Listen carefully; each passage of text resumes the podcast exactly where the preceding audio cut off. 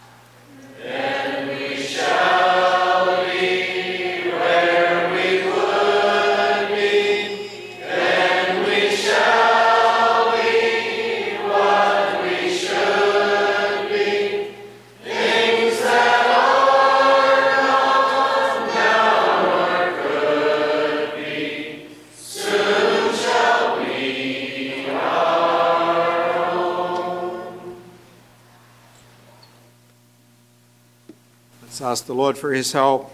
Our God and Father, we just look to thee for thy help this afternoon as we again open thy word and seek to be encouraged by it, to be exhorted by it, to uh, consider the day in which we live and the unique challenges that we all face, but perhaps especially so those that we like to call our young people. We just pray, Lord, that Thou would encourage them to press on in the face of the uh, fierce headwinds that we experience in this present day. Just uh, cry to Thee, Lord, for Thy help, and just pray in the name of our Lord and Savior, Jesus Christ. Amen.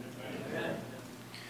The subject that I had on my mind was vaguely the thought of influences. And uh, I got to thinking, well, what verse would I begin with? And I found a verse which I'm about to read, verses, and my message changed a little. And instead of really focusing on the subject of influences, I'm going to go through these verses. And it so happened that I didn't actually have a letter in my hand from Shadow Hills for this conference. And I asked my brother John to send me a copy, and he sent it to me. And it so happens that these verses are the very verses that they quoted in that letter. That wasn't by design, that was the way it turned out. But 2 Timothy chapter 3, and I suggest you put a bookmark in this page, chap, in this uh, page of your Bible because we're going to keep turning back to it. But I'm going to read it in its entirety, and then we're going to go through it and see what it tells us. So 2 Timothy chapter 3, and I'm going to begin in verse 13, but my message really begins in verse 14. But verse 13 Evil men and seducers shall wax worse and worse, deceiving and being deceived. But continue thou in the things which thou hast learned and hast been assured of, knowing of whom thou hast learned them, and that from a child thou hast known the holy scriptures, which are able to make thee wise unto salvation through faith which is in Christ Jesus. All scripture is given by inspiration of God and is profitable for doctrine, for reproof, for correction, for instruction in righteousness, that the man of God may be perfect, thoroughly furnished unto all good works. Like I said, I want to begin in verse uh, 14. Continue thou. That word continue, I looked it up. I, as we go through this, you'll discover I fascinated by words, and God has chosen to communicate to us using words. But that word continue in Greek is meno, which is a favorite of the Apostle John, and it's frequently translated to abide, to remain. And so when the Holy Spirit descended from heaven in the form of a dove, it remained upon him. And so that word continue has the thought of abiding. And so John actually uses it in uh, 1 John chapter 2 when he speaks to the young men. And he says to them in verse 14, I have written unto you, young men, because ye are strong, and the word of God abideth in you, and you have overcome the wicked one. The same word. There's many verses I could turn to with the thought of continuing to abide, to hold fast. Uh, I've been on the Denton reading meetings. I have been for a few years now since COVID. And they were at the end of Ephesians in the section where we have the armor. And it just struck me as we took up the armor that it says three times that we're to stand. It actually says it four times, but in uh, uh, so Ephesians 6 verse 11 put on the whole armor of God that ye may be able to stand against the wiles of the devil and then uh, in uh, verse 13 wherefore take unto the whole armor of God that ye be able to withstand. It's actually the same root word in the evil day and having done all to stand. And then verse 14 stand therefore having your loins girt about with truth and having on a breastplate of righteousness. You know, the battle that it's speaking of here is not a battle about taking new ground. It's a battle about holding fast to the things that we have. All the things at the beginning of the book of Ephesians are blessings that are ours, and we are to hold fast and not let the devil come and take them, rob us of the enjoyment of them. We're to stand. Uh, another verse that comes to mind is in the book of Jude. Those of you that have heard me speak before will know that I turn to a lot of verses.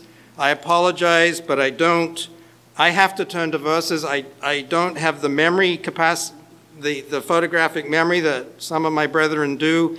But you know, I think it's important that you be able to ultimately point to a verse of Scripture to support whatever position that you have. It doesn't mean that everyone's going to agree with you, but it's good. We have to, and we'll get into this in this portion too. We have to go back to the scriptures. But Jude, verse 3 says, Beloved, when I gave all diligence to write unto you of the common salvation, common meaning the shared salvation that we have, it was needful for me to write unto you and exhort you that you should earnestly contend. The Greek word there is the uh, has the thought of to agonize.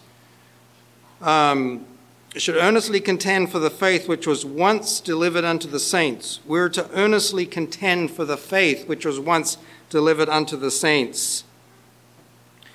Uh, because of the sake of time, I, I won't go through the other verses that I had in mind, but you know, there are examples in the Old Testament of this, and one that comes to mind uh, that I think is particularly fitting is uh, in Genesis 26. You know, when it comes to the armor of God, the, it says put on, and I think the, the sense of the verb there is having put on. You know, it's no good to put your armor on when the battle has already started. We need to have that armor on. We need to be prepared. And it's, it's not a passive thing, even though it's not a, a, a, uh, a, um, a battle where we're out, as I said, conquering new ground. Offensive, it's more of a defensive position that we have. It's not a passive one, it involves activity on our part. And there's a little picture in, uh, which could be a whole meeting in itself, in Genesis 26. I'm just going to turn to briefly. But in Genesis uh, 26, we find out that the Philistines had blocked up Isaac's wells. Now, the Philistines were impostors. They weren't native to the land of Palestine, the land of Canaan. They weren't the people that were there. The historic people in that land were the Canaanites. The Philistines came from overseas, perhaps from North Africa, perhaps from the Isle of Crete. They came in a similar time, I'm not precise, I don't know precisely, to the children of Israel. They were the impostors. The children of Israel were brought into the land of Palestine by Jehovah God. The Philistines are the false, the fake, the false religion that come into that land too and claim it for their own. Well, the Philistines had blocked up, we read here in our portion, um, Isaac's well, uh, Abraham's well and in verse 18 it says, Isaac digged again the wells of water which had been digged in the days of Abraham his father, for the Philistines had stopped them after the death of Abraham. And he called the name after the names by which his father had called them. He had to redig those wells, and every generation has to redig the wells. You know, we have been given a deposit of truth. At the end of 1 Timothy, Paul mentions, at the beginning of 2 Timothy, he mentions them. And I'm just going to read the last chapter of 1 Timothy. I'm going to read it from the JND translation. O Timotheus, keep the entrusted deposit. And then in 2 Timothy chapter 1 and uh,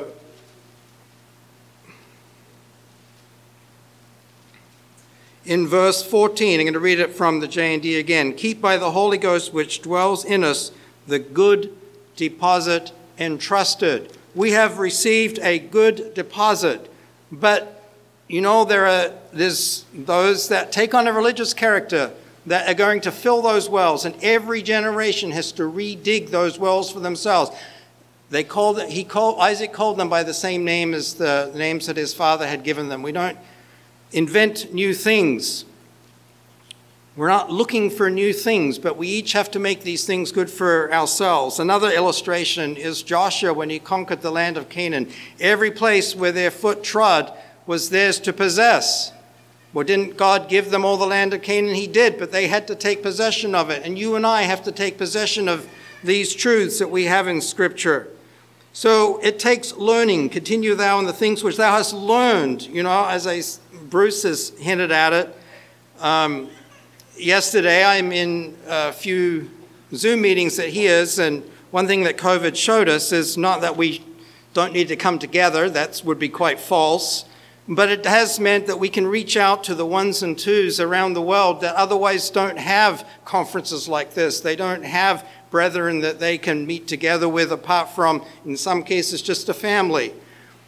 And so I am on a meeting with my brother Bruce and uh, forgive me for mentioning names, but uh, Bill Prost, uh, Brother Bill Brockmeyer here is often on the same meeting, and I have learned far more from them than I have ever contributed to those meetings. We never stop learning.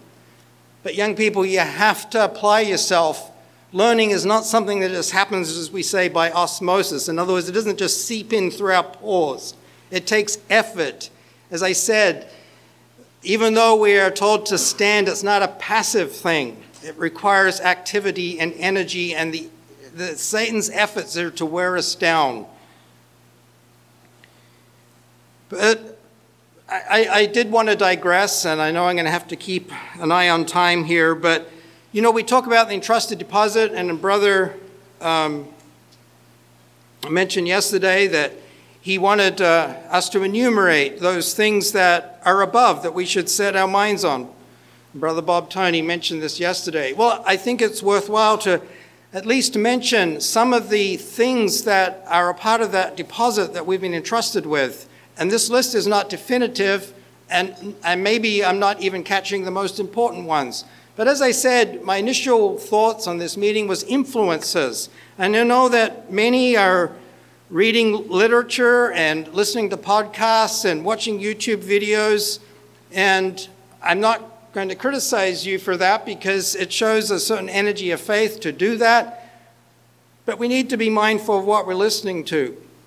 And we have to realize that many of the truths that form a part of that deposit that we've been entrusted with were not readily uh, accepted by Christendom. Some were, some were not. And so the things that you listen to invariably will, that, that are outside of the, the authors and writers that we're familiar with will invariably contain a mixture of that which is true and also that which is not true. And so let me just look at lists, just recently touch on some of the, the truths that were recovered in the early eight, mid 1800s. The first one I want to touch on is what's is a doctrine called the imputed righteousness of Christ, and it quite literally has appeared in every book outside of non-brethren writers that I've read. Books that are good other, in other ways. A brother sent me a book that talks about the current moral condition of the world, and it had a lot of good things in it and helpful and instructive, uh, valuable, quite an invaluable resource. But sure enough, right in the midst of there, he uh, speaks of this. What this doctrine teaches, and I'll put it in plain words because I'm not, not my intent to speak over the heads of you, of anyone here, or to sound lofty or um, intellectual, but the common teaching amongst, I would say universally amongst evangelical Christendom is that the, the Lord Jesus, in his life on this earth, kept the law. And his obedience to the law has been transferred to us. And then on the basis of that, God justifies us. That word justify just means declare righteous. This is not true. This is not to be found in the Word of God. We are justified on the basis of the death and resurrection of the Lord Jesus Christ. The shed blood is the basis of our justification, is, rest, is resurrection, is the proof of our justification, that God is wholly satisfied with that work at Calvary's cross. But over and over again, you'll find amongst even, I'll just broadly label them evangelical writers, that his obedience to the law during his life has been transferred to us, and on that basis, we are declared righteous. The second, this teaching goes back to the Reformation, and though they would deny it, it really has its roots in Roman Catholicism. Righteousness is not a commodity that can be bought or sold. That's what Martin Luther fought against. It cannot be transferred, even. It cannot be transferred from even the most righteous man that ever walked this earth, the Lord Jesus Christ. We are seen as righteous in Christ because we are seen as dead and raised with him. The second uh, uh, truth that I want to bring out is that the law is not our rule which we should live by, and it flows very much from the error of the first principle. If we, if we are justified because of Christ's obedience to the law, then it makes sense that we should live by the law as well.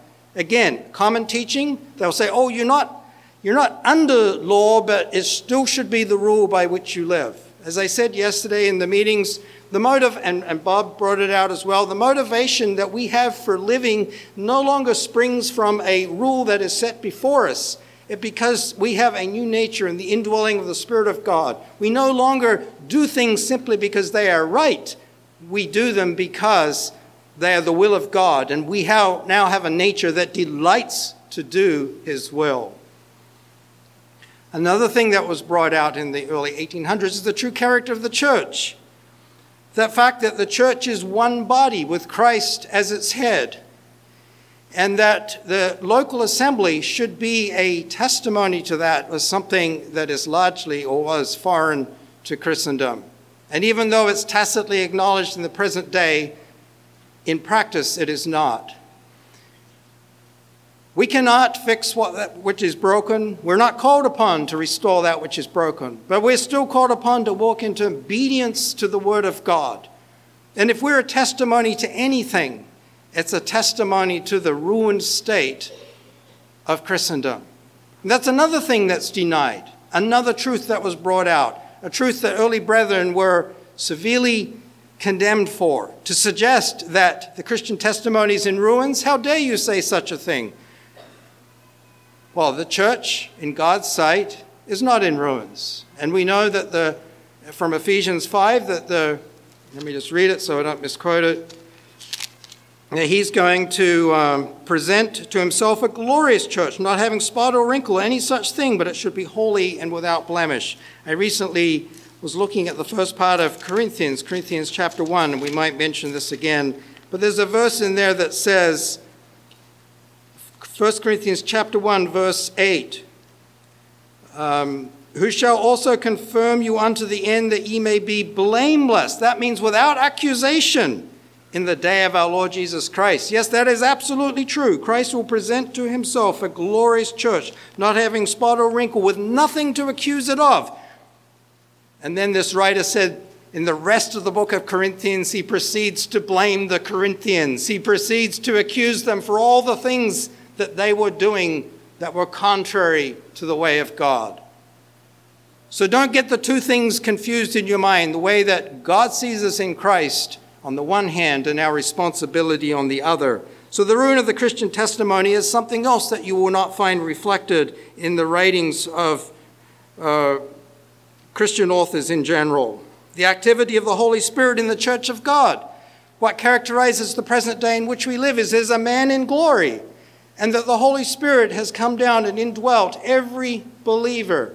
The Holy Spirit, on the one hand, is dismissed as some vague influence in one part of Christendom. On the other hand, he is exalted to the glory of man in the charismatic movement. Neither is a true reflection of the activity of the Holy Spirit in the church today. The Holy Spirit is, as it says in uh, 1 John, he shall glorify me, for he shall receive of mine and show it unto you.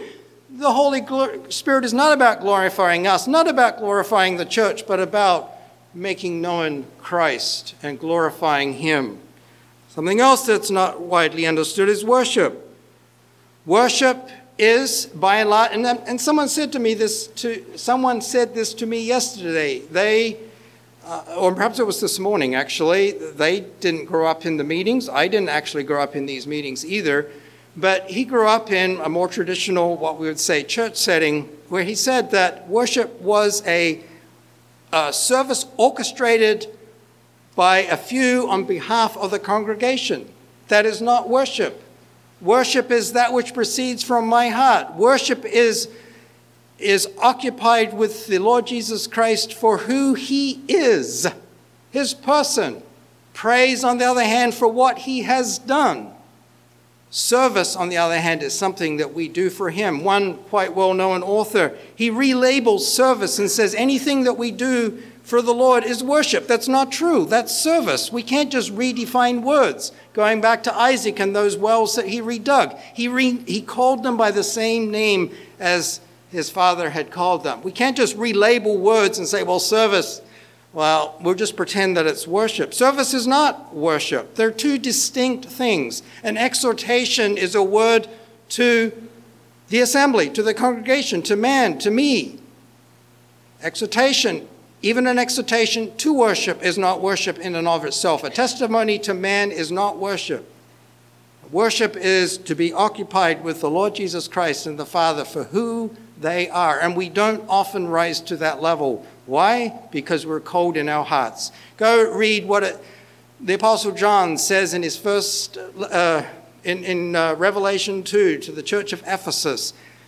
They had left their first love. And what does he commend them for? For their works. That's what happens. When we lose that love, that inspiration in our marriages, in our Christian walk, we substitute service for love, for that affection. And believe me, the other party notices. God notices. Teachers, pastors, ministers, elders, these are all confused and have been for years within Christendom. Our hope is a heavenly hope. The church, as I said, is a body with Christ as its head, and that head is in heaven. We had yesterday that we have been baptized, which is a, uh, illustration of, well, it's a burial. It's a burial service showing our disassociation from everything connected with our former lives and this world, this earth. We're a heavenly people. Again, this is largely lost. This is some of these things I've mentioned are part of the deposit that has been entrusted to you and I. Now let's go on in our chapter. It says at the end of verse 14, it has been assured of knowing of whom thou hast learned them. I'm not going to tell you not to read writers outside of brethren writers, but I am going to tell you to read brethren writers. I don't like to use that title, but you know what I mean. But if you do read ministry outside of Brethren writers, there are issues that they didn't face, issues that they didn't have to write about, the issues that we are facing in this world today. So there are invaluable resources out there, but know who you're reading, know their background, know their doctrine, know what they're associated with, know something about them. But it's much better if you begin with those that you can trust, that you're familiar with not every writer is easy to read. I'll, I'll, start with that side of things. Not every writer is easy to read. I wouldn't go out and suggest to a young person that they should start reading JND. I wouldn't. I wouldn't suggest you go out and start reading Mr. Kelly. I wouldn't. Do I think they're bad writers? No. Far from it. But there are those that read those writings and digested them and rewrote them. The Hamilton Smiths, the Wolstons, the F.B. Holes, the Edward Dennetts. Yes, their writing's a little old fashioned. Read Bruce Anstey, a brother that's sitting in the room, or I was told that translating Bruce Anstey's writings is uh, straightforward. Why? Because Bruce is a straightforward writer. There's, you need to read ministry, you need to learn, and you need to know the ones who wrote the things that you're learning from.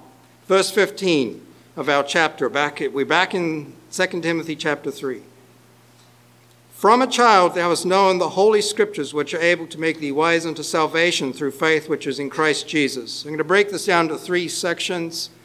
Begin with the holy scriptures.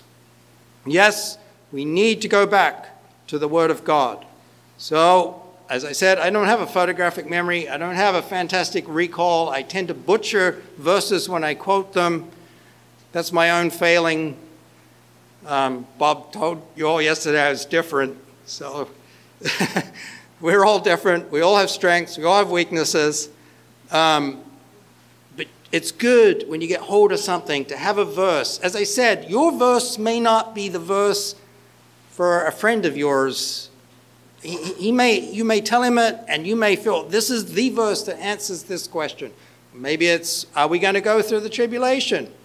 It's good to have a verse that tells you you're not. And maybe your verse doesn't satisfy him. Now, sometimes that happens. Doesn't mean he's wrong or stupid or whatever.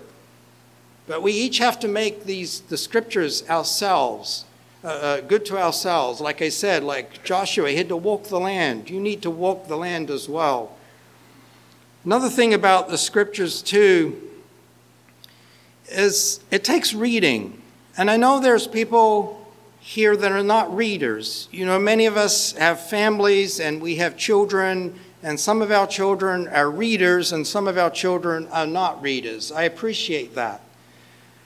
But, you know, something else from First John, he says multiple times something to this effect. But First John chapter 1 verse 4, and there's no need to turn to it. John says, "These things write we unto you." What was the point of John writing if you're not going to read it? If I'm not going to read it? What's the point of writing if we're not going to read it? Ephesians, Thessalonians, Philippians, these were all letters. We don't live in a day of letters anymore. We live in a day of emails, and even that day, I think, has gone past. We now live in a day of tweets and text messages. You can still use that example. What's the point of a text message if you're not going to read it? It does you no good. Now, perhaps some of you savvy ones are going to say, ah, but the printing press was only invented in the 1500s. uh, brother recently, yesterday, asked me, Did you ever go to such and such a printing museum in Antwerp, in Belgium? And I said, Yes, I did. And there's a printing press that was just uh, within a few hundred years of, I think it was 400 years old, so you can do the math. Hundred years, I think, of the inventing of the printing press. And to me, it was a marvel to look upon, to think that this printing press probably printed Bibles. So, yes, it's true. Most people did not have the printed word. So, how did they hear it? How did they get the message? They listened. There was public readings. So maybe you say, I'm not a reader. You can still listen. You, there's so much recorded ministry.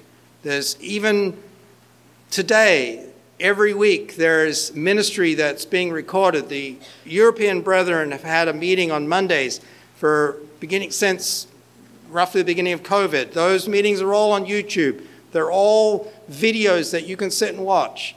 The only thing I'll say is that the recorded word is as not as, uh, how, how can I put it, is not as dense in information as the written word. What do I mean by that?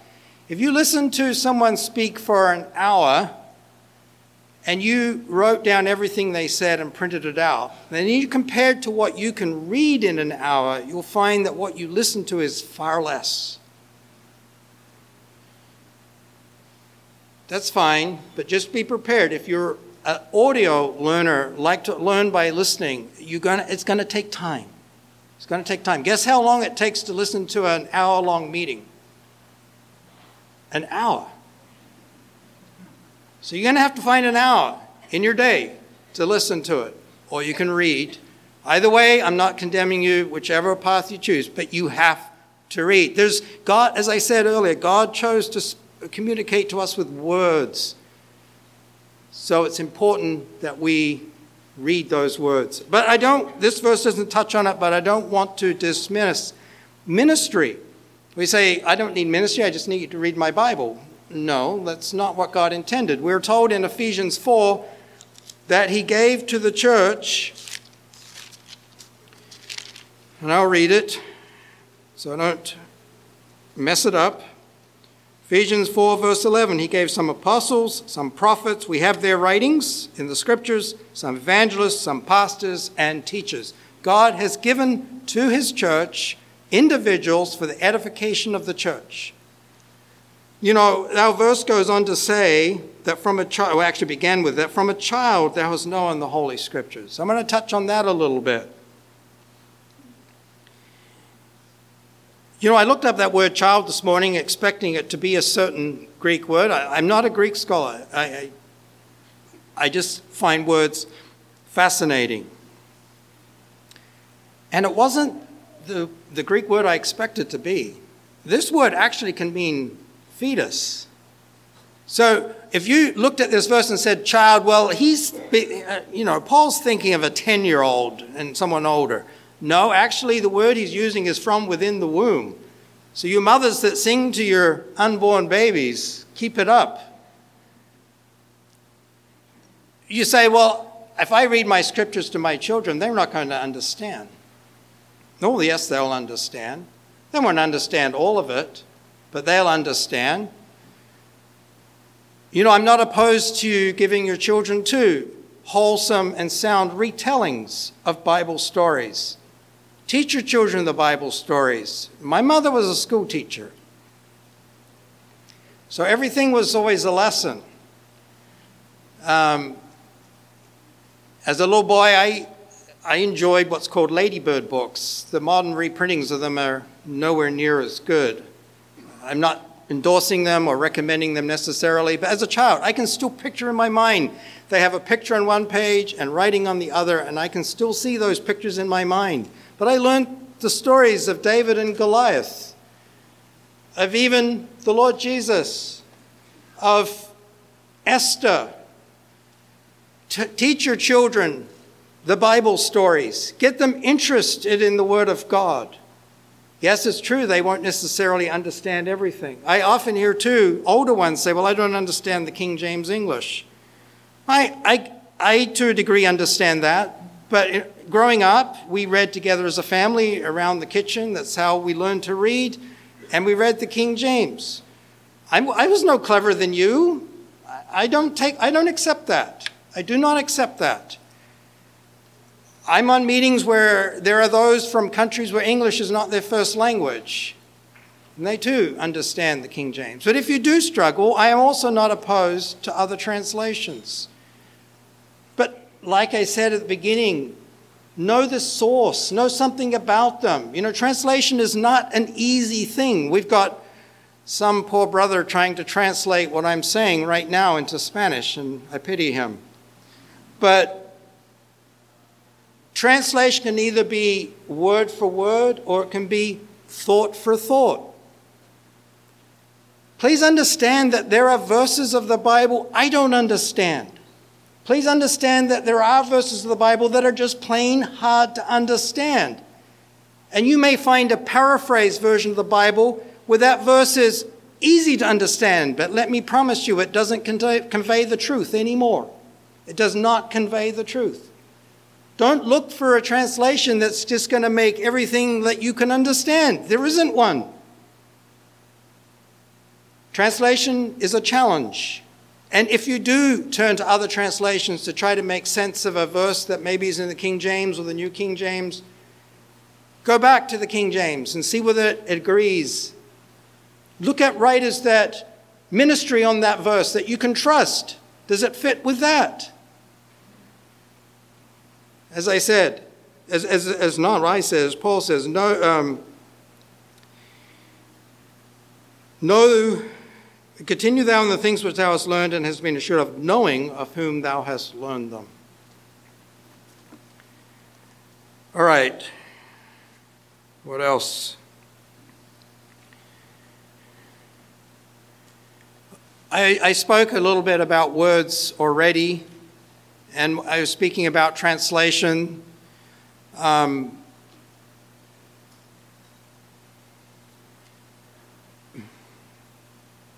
Uh, one, one particular word that comes to mind that uh, is the word church.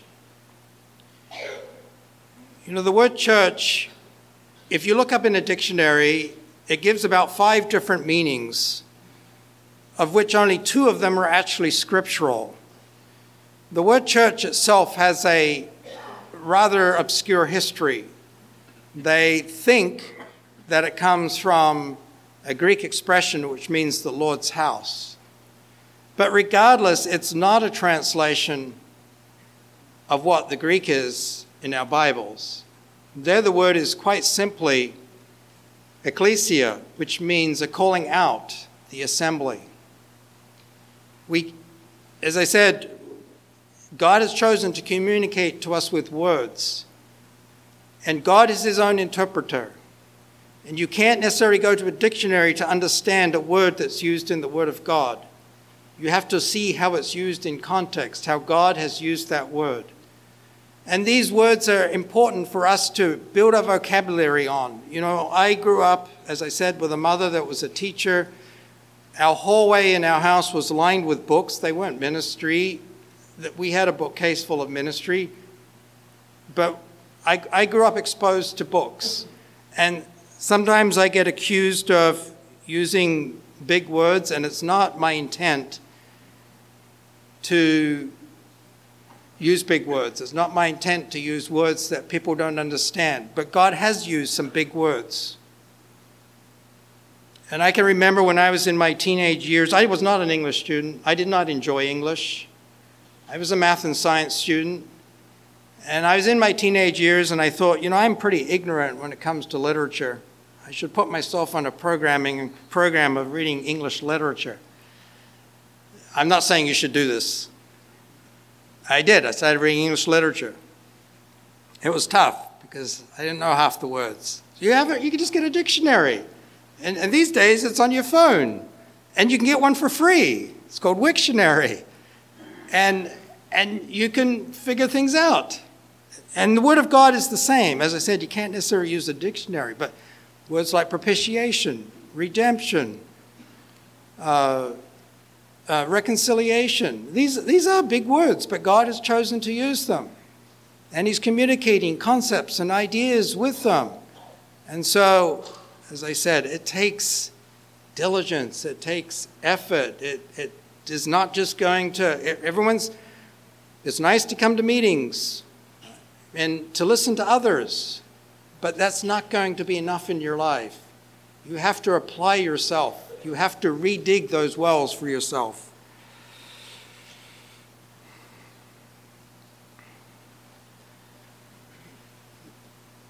Moving on in our chapter.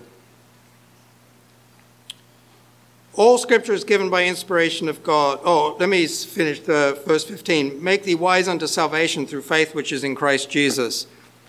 Wise unto salvation doesn't necessarily mean the salvation of the soul. Timothy was clearly a saved individual. I don't think it precludes it. In fact, I think it's a very important starting point.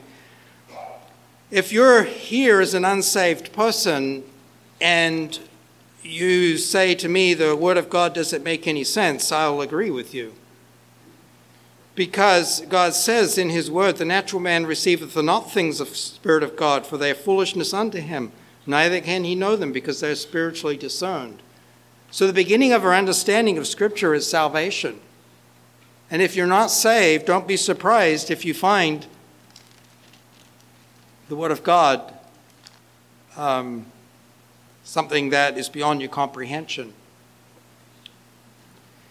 I was in uh, high school and I was in a math class, and I don't remember the reason why. The teacher was not in the room, and what happens when teachers aren't in the room?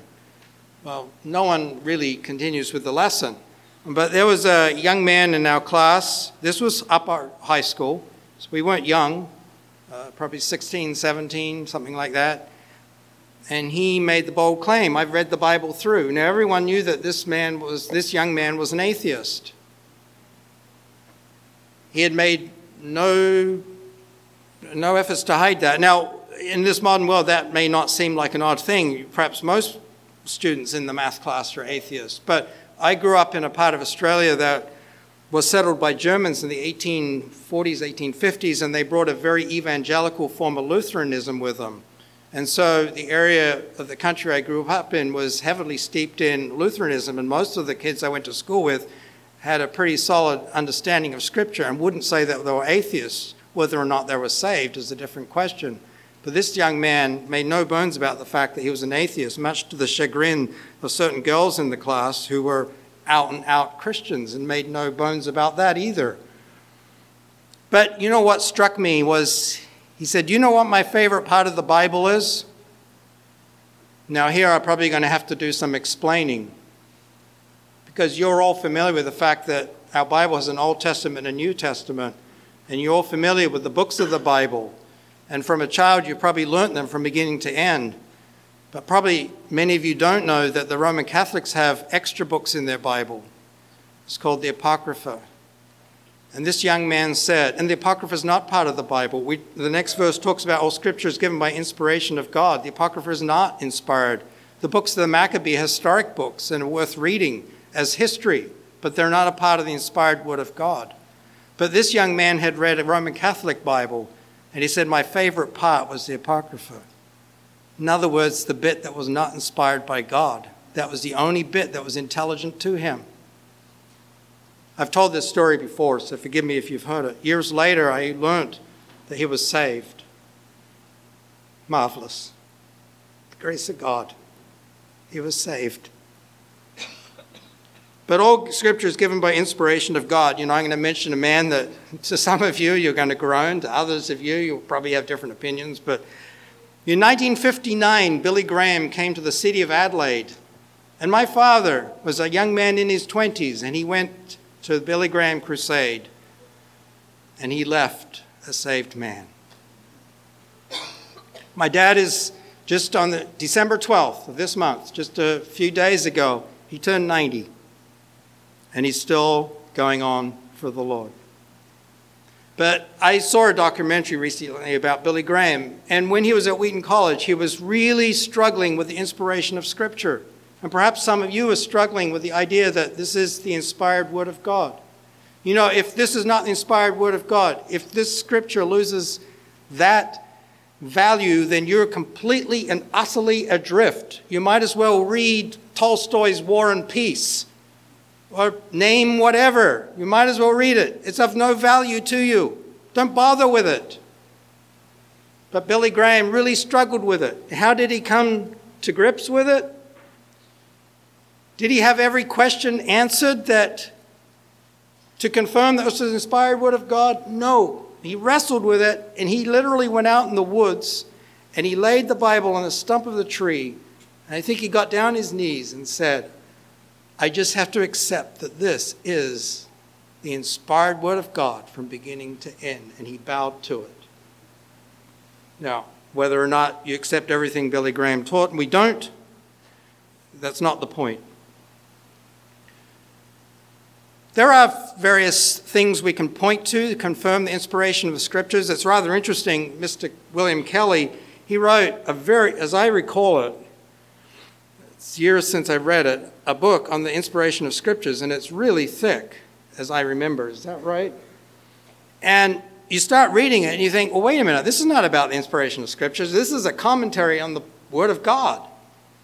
And that's what it literally is. But what he shows is that this book, written by 30 something writers over a span of 1600 years, fits together perfectly like a jigsaw puzzle. No other book is like it. The Lord Jesus in um, Luke 21, I, uh, no, Matthew 21, I'm just going to read a verse. Matthew 21, the Lord Jesus says to the Jews, Did ye ever read in the scriptures? Did he have to explain what he was talking about? No, everyone knew exactly what the Lord Jesus meant when he spoke of the scriptures. There's no question as to what makes up the Old Testament. There's no doubt. The Lord himself calls them scriptures.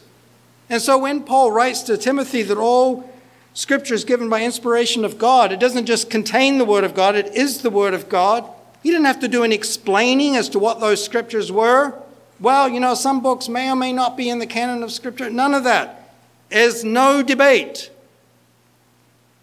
And when it comes to the New Testament, maybe the process of arriving at the canon of scripture is a little messier than we'd like to see, but I would suggest there is also no debate as to what makes up the canon of the New Testament, the books of the New Testament, despite what people may write in the world today.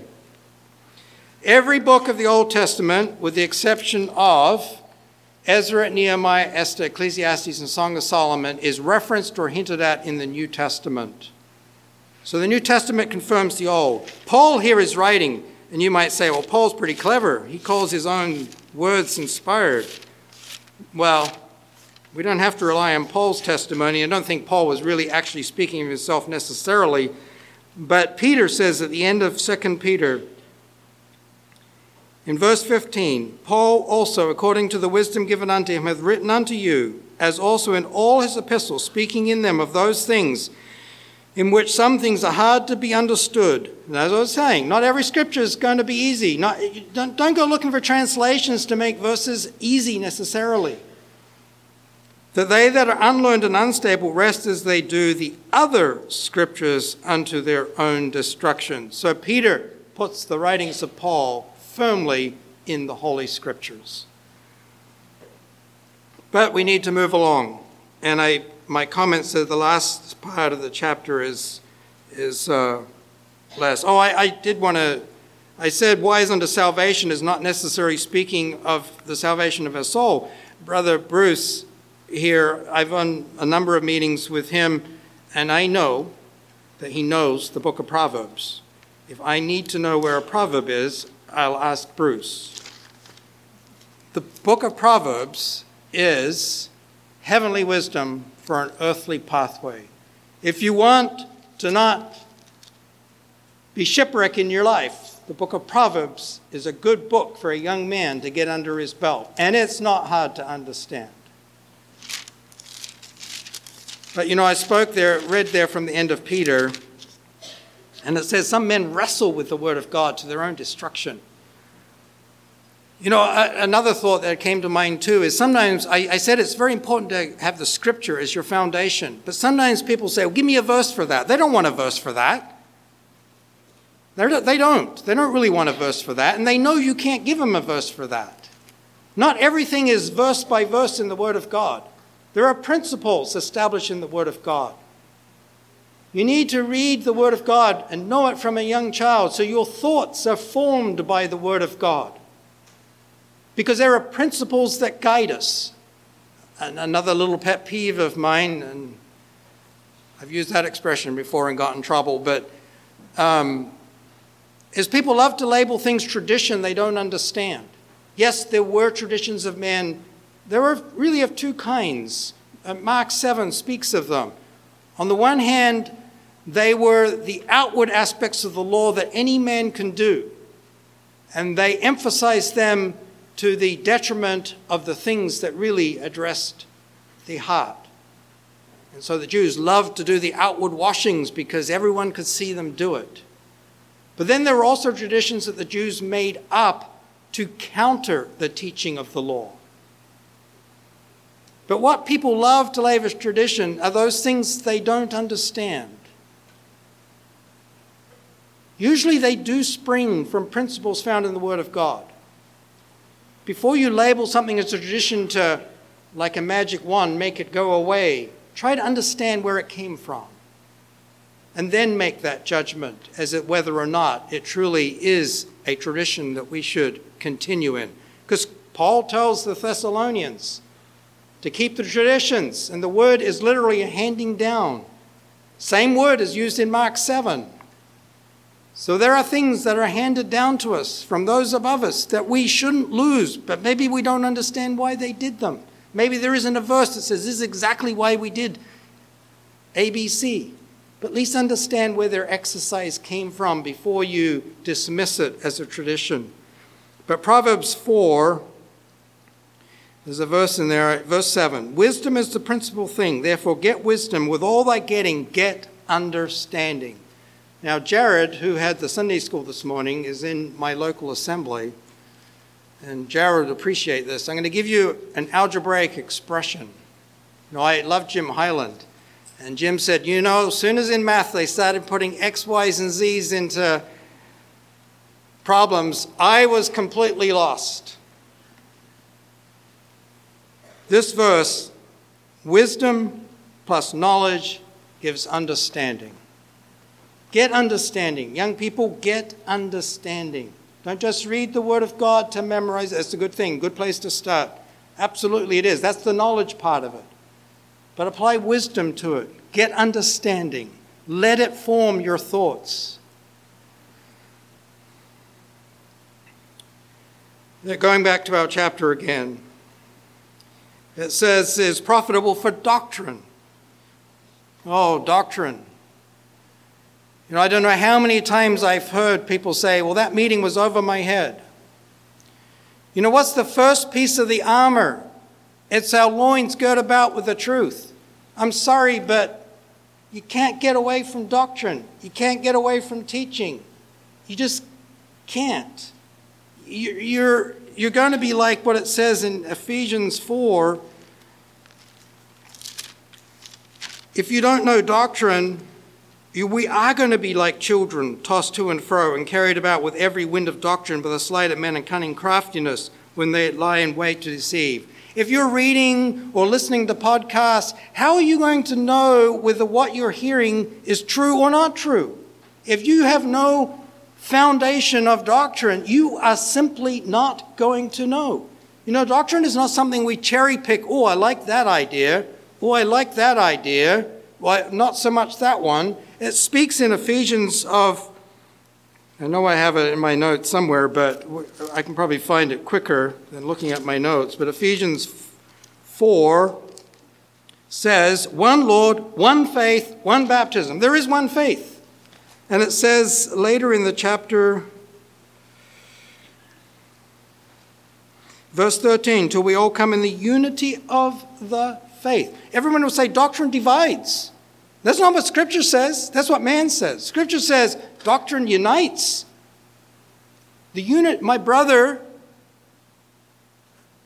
forgive me if he ever listens to this, but he goes to a little fundamental church in Australia, He was kind of frustrated when we were there in September. He says the preacher will stand up and preach and he will say, Well, this verse can mean this, it can mean this, it can mean this. My brother says, It can't mean all three. Tell us, which one does it mean? What do you believe? But he won't. Because he knows if he says it means A, then two thirds of the congregation are going to leave. If he says B, well, the other two thirds are going to leave. So you just be vague about it. You know, doctrine is not a hammer we beat people over the head with, but you need to have it.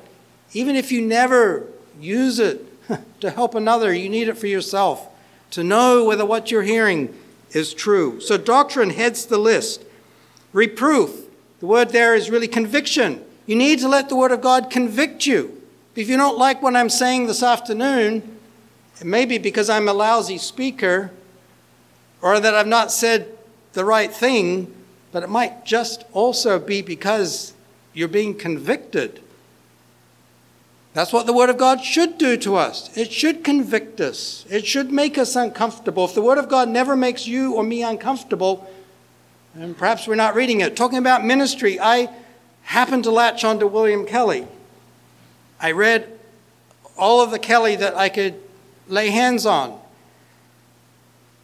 And then I started reading other writers. I didn't begin with Kelly, incidentally. I read in my teenage years, I, I started out in prophecy. Prophecy was interesting. I liked Edward Dennett. I read him. He wrote a book called 12 Letters to Young Believers. If a young person in here have never read 12 Letters to Young Believers by Edward Dennett. You should read it. Each chapter is really short, doesn't take much of an attention span. You should read it. But I read Kelly, and I realized I read Kelly because it satisfied my intellect. You also need to pick up writers that are going to challenge you, make you feel uncomfortable. Don't just listen to the speakers that you happen to like. Listen to the speakers you struggle with. Then it says correction. If we're convicted, the Bible also conv- convicts us on the one hand and points us in the right direction on the other. We need to be ready to take correction. None of us like correction.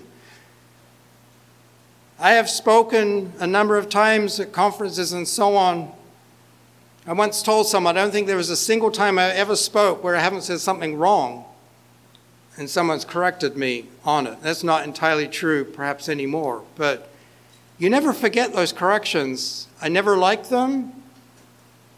I, I, I can say I appreciated them, but they don't make me comfortable. I don't think anyone feels particularly comfortable with correction, but we have to be willing and able to accept correction. Instruction in righteousness. The word for instruction here, I think I think of this on the positive side. The word for instruction here is the same word in Ephesians 5, I believe it is, for nurture, or it might be a 6. Nurture. It's, it's the same word in the Hebrews 12 means chasten. It's the thought of discipline. Takes discipline. You know, we think of discipline in a negative way, but a coach wants to instill in his, whether it's a football player, track and field, or whatever, and I was not a great sportsman. Sports was never my first love by any means. But it takes discipline to be a good anything. Discipline. So, discipline in righteousness, that the man of God may be perfect, thoroughly furnished unto all good works the, that expression, thoroughly furnished, could be, JND translates it, fully fitted. I looked up the Greek for that word too, and remarkably, it is literally translated outfitted. If you take the Greek word and split it apart, it means outfitted. If you're going on an expedition, you have to get outfitted with all the things that you need for that expedition. It's too late once you've left and you're on your way and you don't have what you need. We need to be outfitted. This is what's going to keep us. And this is the exhortation the Apostle Paul gave to Timothy.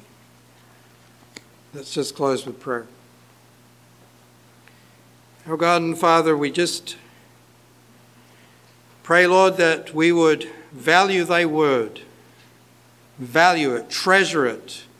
And two, that we would value and treasure the truths that were recovered, not just in the 1800s, but the truth of salvation through faith and not works in the Reformation, and the price that men paid for preaching that, a price that for some meant even their lives.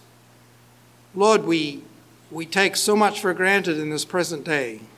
We just pray, Lord, for thy help in continuing to abide in thy word and the, uh, the, to hold fast that deposit that we've been entrusted with. We don't know how much longer we're going to be here. We feel that that shout is very soon, but it doesn't change the way that we should behave or view thy word. Just pray these things now in the name of our Lord and Savior, Jesus Christ. Amen.